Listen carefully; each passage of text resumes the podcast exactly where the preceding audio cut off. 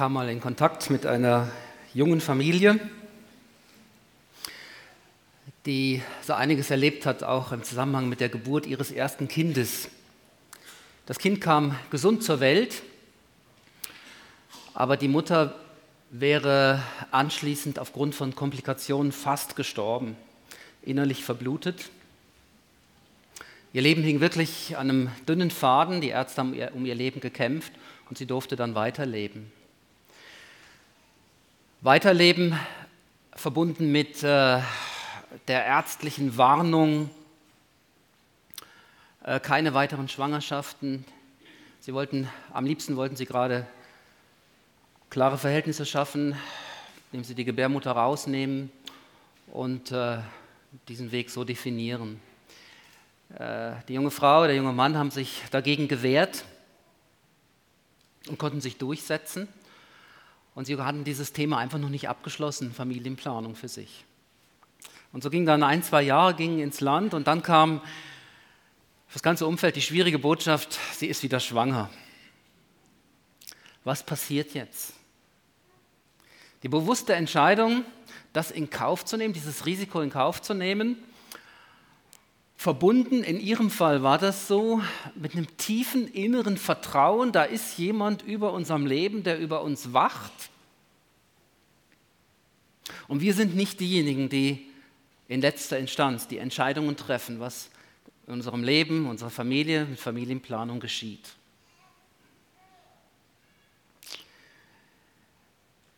Die Schwangerschaft war äußerst schwierig, kompliziert mit einigen Monaten Spitalaufenthalt. Es war ein Kampf um das Leben der Mutter und auch um das Leben des, des Kindes. Und vor allem die Erfahrung, dass die Ärzte sie bedrängt, genötigt haben, das Kind abzutreiben. Mit der klaren Botschaft, wenn sie das nicht tun, übernehmen wir keine Verantwortung für das Leben der Mutter. Und äh, die beiden, äh, Mann und Frau, die haben das durchgezogen. Die haben gesagt, wir legen unser Leben in Gottes Hand, lassen unser Kind nicht abtreiben. Es war eine bewusste Entscheidung dafür. Wir vertrauen, dass der Wille Gottes geschieht über uns. Das war für das Umfeld äußerst schwer, so diesen Weg mitzugehen, das so zur Kenntnis zu nehmen, äh, auch total nachvollziehbar, dass die Großeltern, dass sie in erster Linie Sorge hatten um das Leben ihrer Tochter, mehr Sorge wie um das Leben ihres ungeborenen Enkelkindes. Absolut nachvollziehbar. Das Leben legt uns Situationen auf, wo wir in ethischen Konflikten in uns in einem unglaublichen Spannungsfeld wiederfinden. Und dann ist die, die Frage, wer entscheidet hier und nach welchen Kriterien? Wer bestimmt und nach welchen Maßstäben? Heute hat diese junge Familie sechs eigene, gesunde Kinder und Mutter und Vater sind wohlauf. Kann man sagen, die Geschichte gibt ihnen recht. Kann man. Aber das Spannungsfeld ist damit nicht aufgehoben. Wir denken in dieser Predigt und auch schon der Predigt vom letzten Sonntag, wo einige von euch nicht gehört haben, das ist mir bewusst, denken wir über solche Spannungsfelder nach unter, unter der Fragestellung, wer bestimmt in unserem Leben und nach welchen Maßstäben.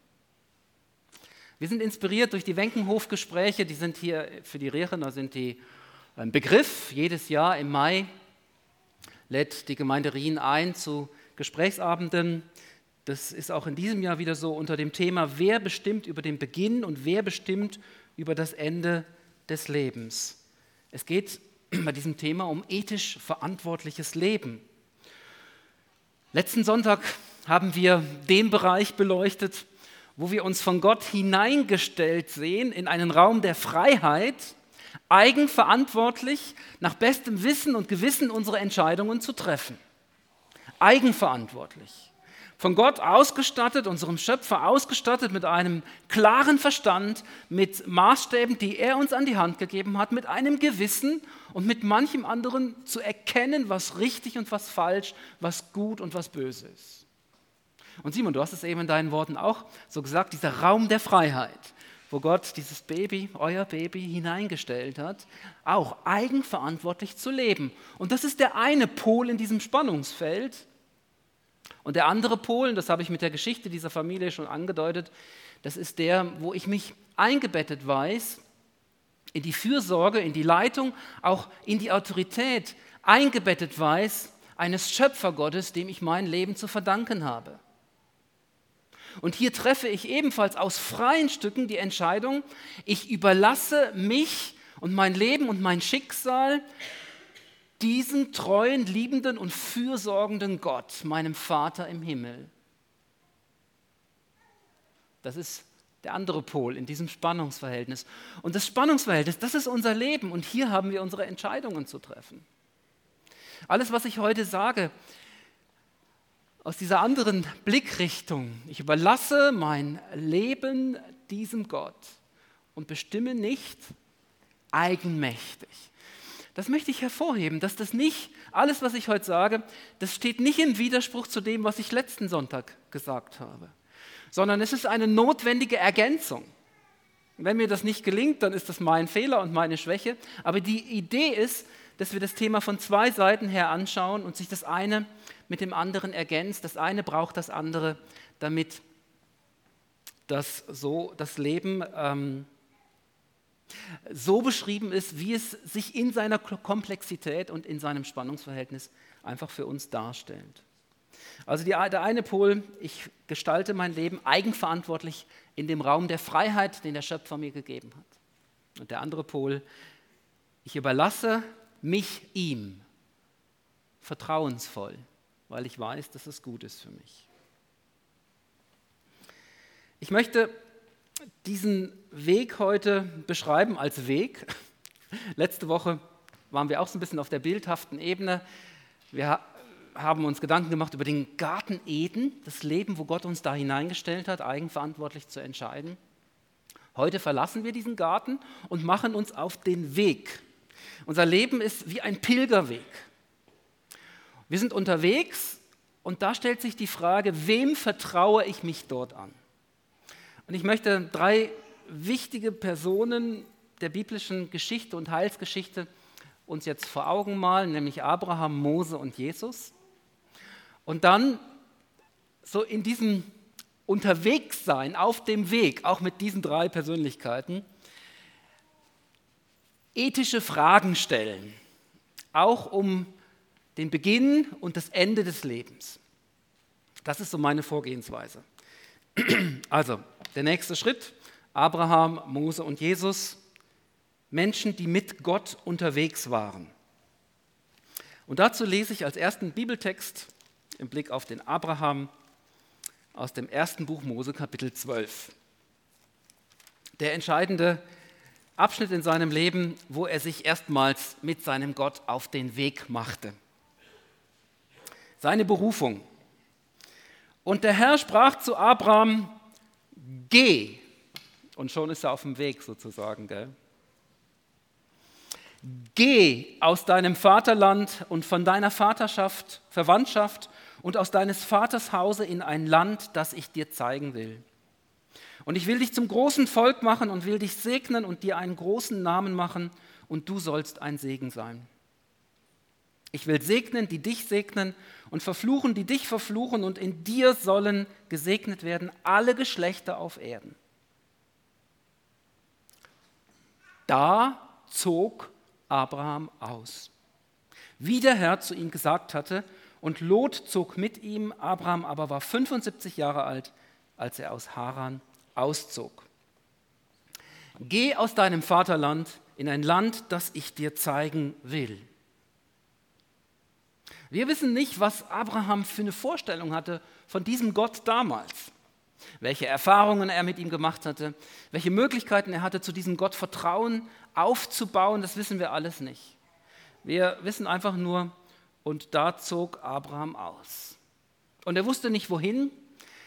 Er überlässt die große Wanderung seines Lebens, wohin es geht, unter welchen Umständen das zu bewältigen ist, welche Abenteuer auch immer zu bestehen sein würden, das überlässt er seinem Gott.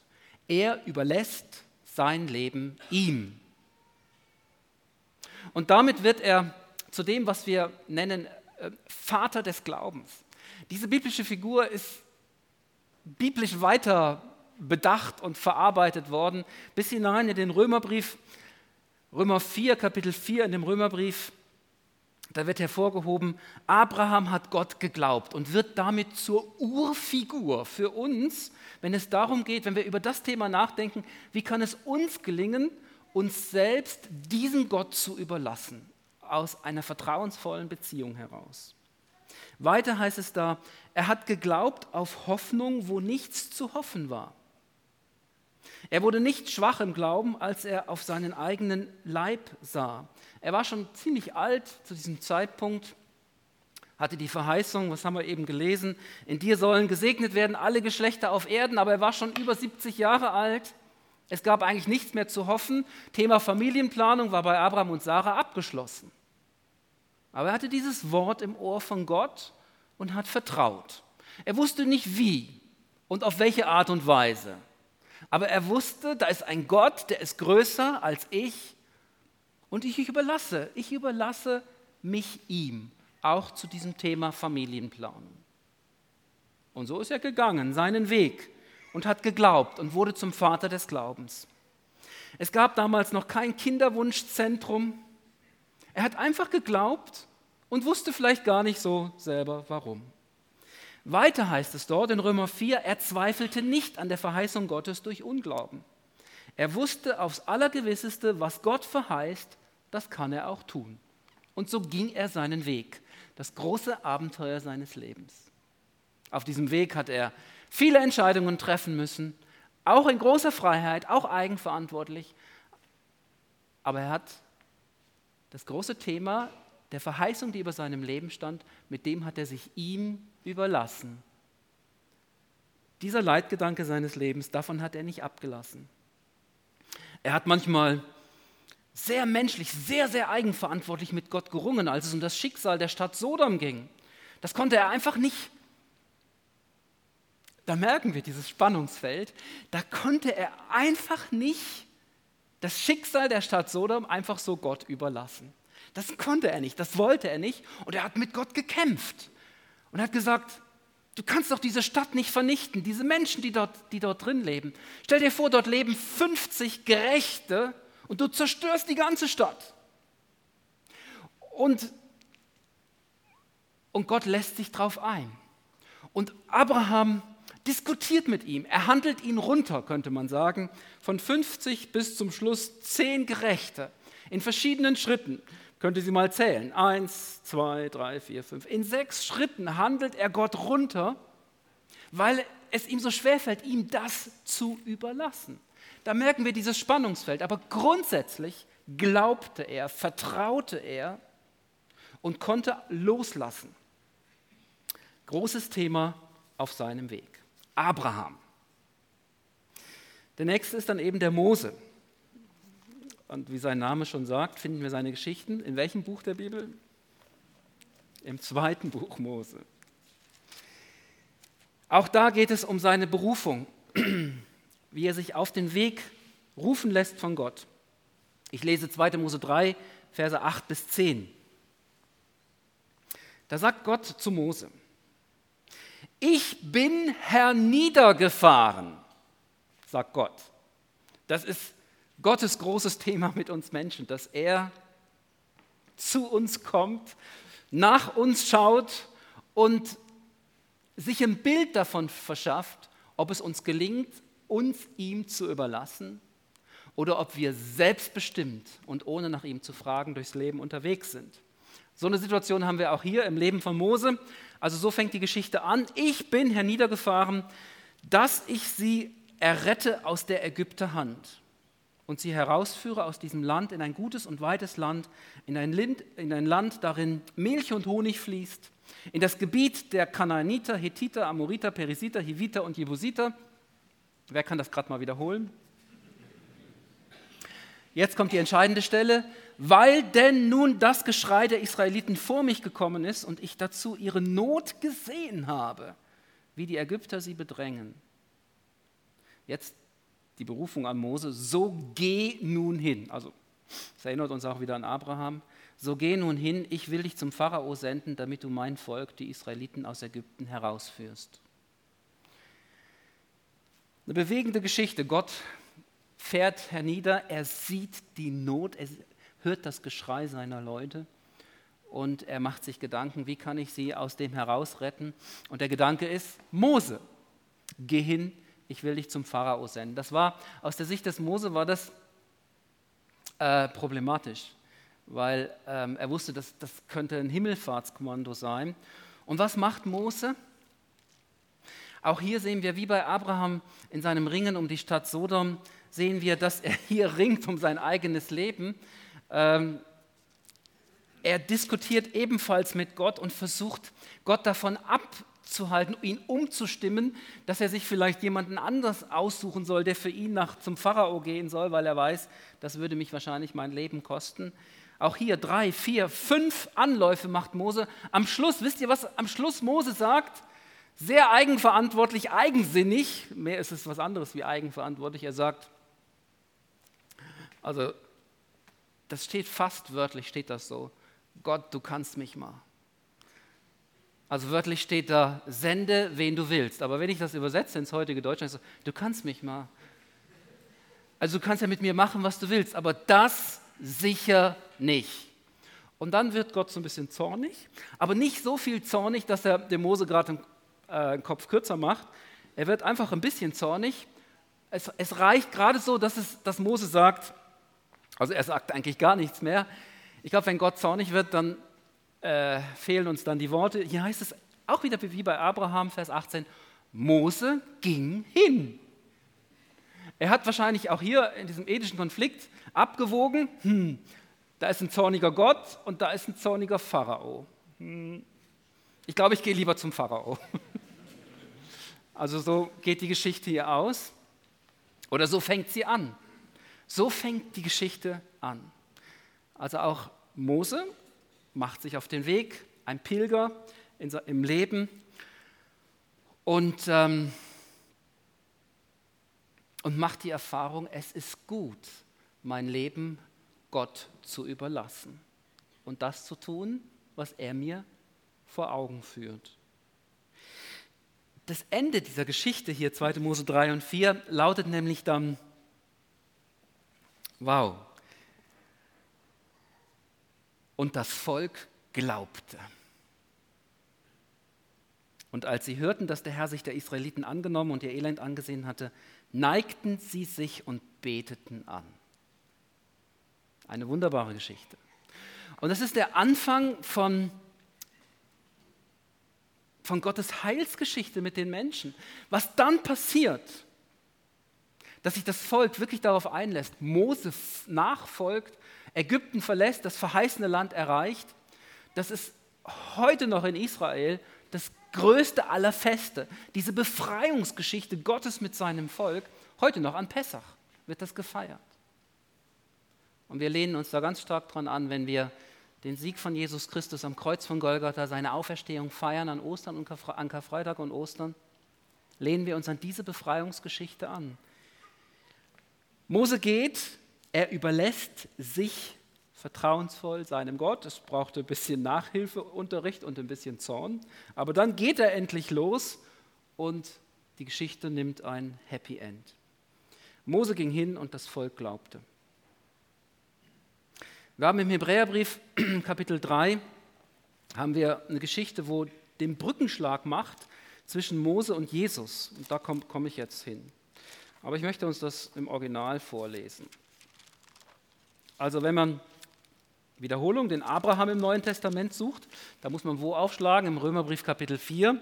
Und wenn man den Mose im Neuen Testament sucht, dann schlägt man den Hebräerbrief auf, Kapitel 3. Ich lese hier die Verse 1 bis 6. Darum, ihr heiligen Brüder, die ihr teilhabt an der himmlischen Berufung, schaut auf den Apostel und Hohenpriester, den wir bekennen. Schaut auf Jesus. Er ist treu dem, der ihn gemacht hat. Wie auch Mose in Gottes ganzem Hause. Das ist Vers 2. Jesus ist treu dem, der ihn gemacht hat. Also die erste Aussage darüber, Jesus hat sich dem, der ihn gemacht hat, überlassen. Er war ihm treu. Er aber, Jesus, ist größerer Ehre wert als Mose, so wie der Erbauer des Hauses größere Ehre hat als das Haus selber. Denn jedes Haus wird von jemandem erbaut, aber der alles erbaut hat, das ist Gott. Mose war zwar treu in Gottes ganzem Haus als Knecht zum Zeugnis für das, was später gesagt werden sollte, Jesus aber war treu als Sohn über Gottes Haus. Sein Haus sind wir. Jetzt die Perspektive Gemeinde. Wenn wir das Vertrauen und den Ruhm der Hoffnung festhalten. Also das ist nicht nur die Brücke zu Jesus, es ist auch die Brücke zu unserem eigenen Leben. Wenn wir das Vertrauen und den Ruhm der Hoffnung festhalten, wenn wir das in den Spannungsfeldern und ethischen Fragestellungen unseres Lebens nicht aufgeben, immer wieder an den Punkt zu kommen, wo wir sagen, und wir überlassen uns diesen Gott, der unser Leben gemacht hat, der uns äh, als Söhne und Töchter über sein Haus bestellt hat, ihm überlassen wir uns in diesen schwierigen Fragen unseres Lebens. Wir sind jetzt bei Jesus. Abraham, Mose, Jesus. Johannes 6, Vers 38 sagt er selber von sich, ich bin vom Himmel gekommen, nicht damit ich meinen eigenen Willen tue, sondern den Willen dessen, der mich gesandt hat. Die beste Zusammenfassung aus der Sicht von Jesus, was es heißt, sich dem Vater im Himmel zu überlassen. Wir sehen bei ihm so wunderbar, wie man sich ganz dem Vater überlassen kann und dabei auch sich selber bleibt, Subjekt des Geschehens, Individuum, eigenverantwortlich Entscheidungen trifft und sich doch ganz in die Hand des Vaters begibt. So wie die junge Familie, von der ich eingangs erzählt habe. Natürlich haben sie abgewogen, natürlich haben sie die Gespräche gesucht mit den Ärzten, natürlich haben sie mit ihrer Familie gesprochen. Am meisten haben sie miteinander gerungen und kommen dann für sich zu dem Schluss, und wir überlassen diese verfahrene Situation, überlassen wir jetzt unserem Vater im Himmel. Mir geht es nicht darum, darüber zu urteilen. Das haben andere schon genug getan vor uns, brauchen wir nicht. Die Geschichte liegt auch viele, viele Jahre zurück. Einfach möchte feststellen, Sie haben in der Freiheit, in die Gott sie hineingestellt hat, haben sie für sich in der Situation entscheiden dürfen. Und wir überlassen ihm das jetzt. Dass Gott sie gesegnet hat, dass er diesen Weg bestätigt hat, dass er diesen Weg belohnt hat, dass, er, dass sie dieses Ziel erreicht haben. Das dürfen wir nicht zum Maßstab machen für alle vergleichbaren Entscheidungssituationen und spannungsvollen Situationen des Lebens, die sich uns noch stellen werden. Aber es darf uns ermutigen, in schwierigen Situationen, zu sagen, das letzte Wort habe nicht ich, sondern wir überlassen uns ihm und er ist gut und er weiß es. Wie kann uns das gelingen, noch tiefer zu vertrauen, die, noch, noch mehr daran festzuhalten, noch mehr zu überlassen von dem, was wir bisher vielleicht überlassen haben? Es hängt mit dem zusammen, dass wir Gott kennenlernen, dass wir eigene Erfahrungen machen, dass wir nicht nur vom Hörensagen von ihm wissen, sondern dass wir es mal im kleinen Vertrauen investieren, Vorschussvertrauen, Erfahrungen machen mit diesem Gott, hineinwachsen in die Beziehung zu ihm und dadurch ermutigt werden, auch in mittelgrößeren oder dann eben auch in den großen Entscheidungen des Lebens zu sagen, jetzt überlasse ich es dir. Du bist ein, mein guter Vater im Himmel. Ich habe jetzt verstehen dürfen, du hast alles für mich gegeben, indem du deinen Sohn Jesus Christus gesandt hast in diese Welt. So überreich beschenkt. Ich habe verstanden, du hast dein letztes Hemd für mich gegeben. Du bist absolut vertrauenswürdig. Und diesen nächsten Schritt, den ich jetzt gehe, den gehe ich im Blick auf dich und ich lasse los und überlasse es dir. Jesus hat sich ganz und bedingungslos hingegeben. Jetzt vertraue ich ihm und ich vertraue ihm mein Leben an. Vor ziemlich genau einem Jahr war ich auf Wanderschaft, Pilgerschaft sozusagen in Israel, zwei Wochen zusammen mit Paul. Paul, da bist du. Guten Morgen, Paul.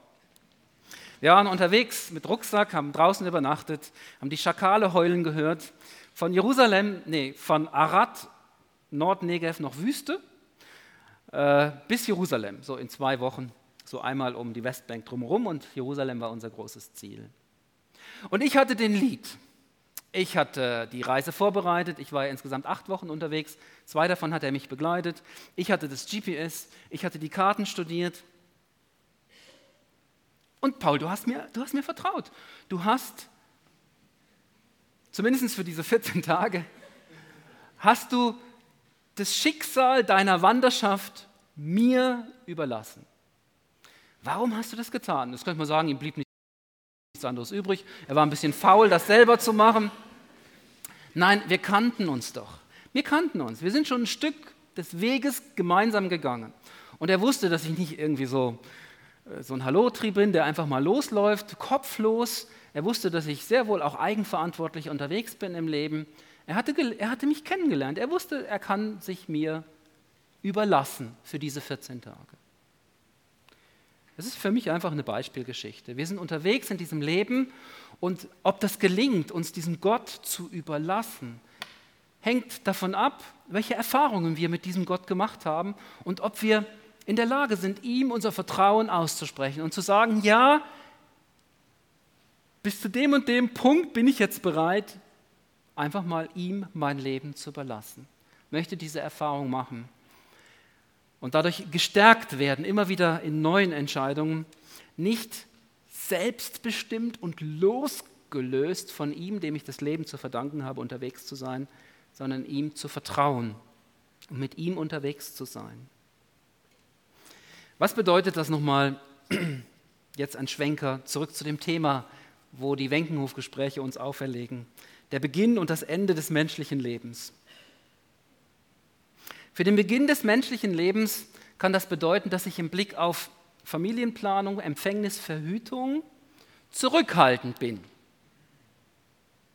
Dass ich sage, ja, ich will hier schon Verantwortung übernehmen, aber das Letzte in diesen Planungen, Lebensentwürfen, das Letzte überlassen wir ihm. Kann bedeuten, dass ein junges Paar die Entscheidung trifft, zum Beispiel auf starke Hormonbehandlung, Antibabypille zu verzichten oder andere Methoden zu verzichten, die dem Körper nachweislich auch schaden oder eben hohe Nebenwirkungen mit sich führen. Und dass, dass ein junges Ehepaar sagt, ja, also natürliche Empfängnisverhütung ja, aber wir leben mit diesem in Anführungsstrichen Restrisiko. Unser Leben liegt in Gottes Hand. Wir überlassen uns ihm auch in diesen Fragen. Meine Frau und ich haben das damals gemacht. Unsere erste älteste Tochter Tabea kam dann neun Monate nach der Hochzeitsnacht zur Welt. War nicht so ganz erfolgreich mit der natürlichen Empfängnisverhütung. Aber das muss nicht an der Methode liegen, das kann zum Beispiel auch an unserer Disziplin gelegen haben oder so. Jedenfalls, war, wir waren damals, man könnte uns jetzt Naivität unterstellen, damals, das würde sogar stimmen, wir waren ziemlich naiv, aber letztlich waren das mit die schönsten Jahre unseres Lebens. Das schien menschlich überhaupt nicht zu passen. Und das war einfach nur das Größte, was uns passieren konnte, die Geburt unserer Tochter Tabea und der Beginn unserer Familienplanung mit Gott zusammen. Mögliche Zurückhaltung und nicht Kontrolle bis ins Letzte. Ich sage euch, das Leben ist da manchmal komplizierter, manchmal ist es anstrengender, manchmal ist es nerviger, aber oftmals ist es auch viel entspannter, viel schöner, viel lebenswerter, viel reicher, viel bunter, viel lebendiger, viel abenteuerlicher, viel lebenswerter, als wenn ich immer in allem das letzte Wort und 100% Kontrolle haben muss. Zurückhaltung. Zurückhaltung auch in Bezug auf pränatale Diagnostik. Denn was soll's? Wenn das Leben, das im Bauch meiner Frau heranwächst, nicht 100% der Norm unserer Gesellschaft entspricht, weil weil es vielleicht mit Behinderung äh, unterwegs ist oder mit Beeinträchtigung oder mit Kranksein, was auch immer. Wir haben uns für dieses Leben entschieden. Pränatale Diagnostik, wo einfach nur die Entscheidung vorbereiten soll, lasse ich abtreiben oder lasse ich nicht abtreiben, das kommt nicht in Frage für uns. Wir überlassen uns auch möglicherweise mit dem sehr, sehr schweren Weg eines behinderten Kindes, wir überlassen uns unserem treuen Vater. Er weiß es. Wir bekommen in diesem Leben nicht Antworten auf alle Fragen, die damit zusammenhängen. Habe ich recht? Das ist so, gell? Meine lieben Freunde dort. Das ist so. Aber wir überlassen uns Gott und schalten nicht aus, wo manche sagen, das ist kein lebenswertes Leben. Zurückhaltung in Bezug auf pränatale Diagnose. Ich sage nicht klares Nein dazu, manchmal.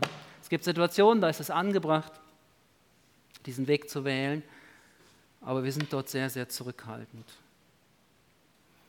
Für das Ende des menschlichen Lebens kann das bedeuten, Psalm 139, da steht die Aussage, dass ich wunderbar gemacht bin, das Dafür danke ich dir, Gott. Ich bin wunderbar gemacht. Und ihr Lieben, das gilt doch nicht nur für jugendliche Jahre voller Gesundheit. Ich bin doch auch wunderbar gemacht im fortgeschrittenen Alter, über 50 oder über 90. Krankheit und Demenz können sehr entwürdigend sein. Da machen wir das, ich will das nicht schönreden. Krankheit, hohes Alter, Demenz kann sehr, sehr menschenentwürdigend sein. Aber besteht nicht die Kunst gerade darin, dem Menschen seine Würde zuzusprechen, auch dann, wenn er verfällt im hohen Alter? Gerade dort und erst recht dort? Wir können heute Leiden am Lebensende wirksam lindern, eingebettet in menschenwürdige Begleitung und so ein würdevolles Ertragen von Leiden ermöglichen. Ich habe manchmal den Eindruck, dass in vielen aktuellen Filmen zum Thema Lebensende selbstbestimmtes Sterben, dass, das, dass diese Vorstellung eben vom selbstbestimmten äh, Ende des Lebens romantisiert, für, beschönigend dargestellt wird. In vielen, auch ganz, ganz modernen aktuellen Filmen. Viele andere Probleme stellen sich in diesem Zusammenhang. Palliativcare ist Ausdruck christlicher Fürsorge, wo in dem Nächsten sein Leiden erleichtert wird und es eben möglich wird, auch am Ende des Lebens in Würde sich zu verabschieden. Oder Psalm 31. Du bist mein Gott, meine Zeit steht in deinen Händen. Es ist uns ab einem bestimmten Punkt verwehrt, die Zeit in die eigene Hand zu nehmen. Es ist Ausdruck von, von einer Freiheit zu sagen, meine Zeit steht in deinen Händen. Also bin ich in dieser Perspektive auch zurückhaltend bei dem ganzen Spektrum lebensverlängernder Maßnahmen, wo die moderne Hochleistungsmedizin bietet. Ich kann an den Punkt kommen, wo ich sage, nein, meine Zeit steht in Gottes Händen und meine Zeit ist jetzt gekommen und ich verzichte auf dieses oder jenes. Ich freue mich darauf, dass ich nach Hause gehen darf und ich bestimme das aus eigenen Stücken heraus. Oder große Zurückhaltung im, im Blick auf selbstbestimmtes Festlegen des Sterbezeitpunktes mit aktiver, passiver oder was es sonst noch alles gibt, Sterbehilfe. Nein, meine Zeit steht in Gottes Händen. Ich überlasse mich auch in diesen letzten Fragen des Lebens, überlasse ich mich ihm und entscheide nicht selbstbestimmt. Muss der Mensch nicht auch das Sterben erdulden, erleiden und auch in dieser Hinsicht sein Kreuz auf sich nehmen? Und damit ihm das letzte Wort überlassen? Das Leben fordert uns schwere Entscheidungen auf, immer wieder neue Situationen. Ich komme langsam zum Schluss, ihr könnt schon mal die Bühne erklimmen. Fasse zusammen, wir bleiben in diesem Spannungsfeld unterwegs, eigenverantwortlich das Leben zu gestalten, abzuwägen mit den Kriterien, die Gott uns an die Hand gegeben hat und dann immer wieder an den Punkt zu kommen, wo wir es ihm auch überlassen, loslassen, vertrauen lernen. Und in diesem Spannungsfeld sind wir unterwegs, in all diesen Fragen. Und mit diesem Spannungsfeld gehen wir dann auch in die Wenkenhofgespräche, wenn wir dann dorthin gehen. Das ist ja eine freundliche Einladung der Gemeinde Rien, 24. und 25. Mai, Donnerstag und Freitagabend. Ich bin, mir da, bin sehr, sehr gespannt, ob dort auch dieses Spannungsfeld ausgehalten wird oder ob man hier vom humanistischen Standpunkt aus versuchen wird, diese Spannung aufzulösen. Ich von meiner Seite möchte es nicht tun. Ich behaupte als Lehrer der biblischen Botschaft, dass Gott uns in diesen Lebensraum hineingestellt hat, so wie er ist. Und Vater, wir stehen jetzt vor dir, wir danken dir für die Lieder, die du uns gibst. Danke für diese Möglichkeit, sag mal, ein Stück zurück auch zu treten von diesen schwierigen Themen auch. Schöne Themen, aber auch anspruchsvolle Themen und einfach auch mal auf dich zu schauen und dir Raum zu geben. Nimm diesen Raum doch ein, jetzt auch durch die Lieder, die du uns schenkst. Amen.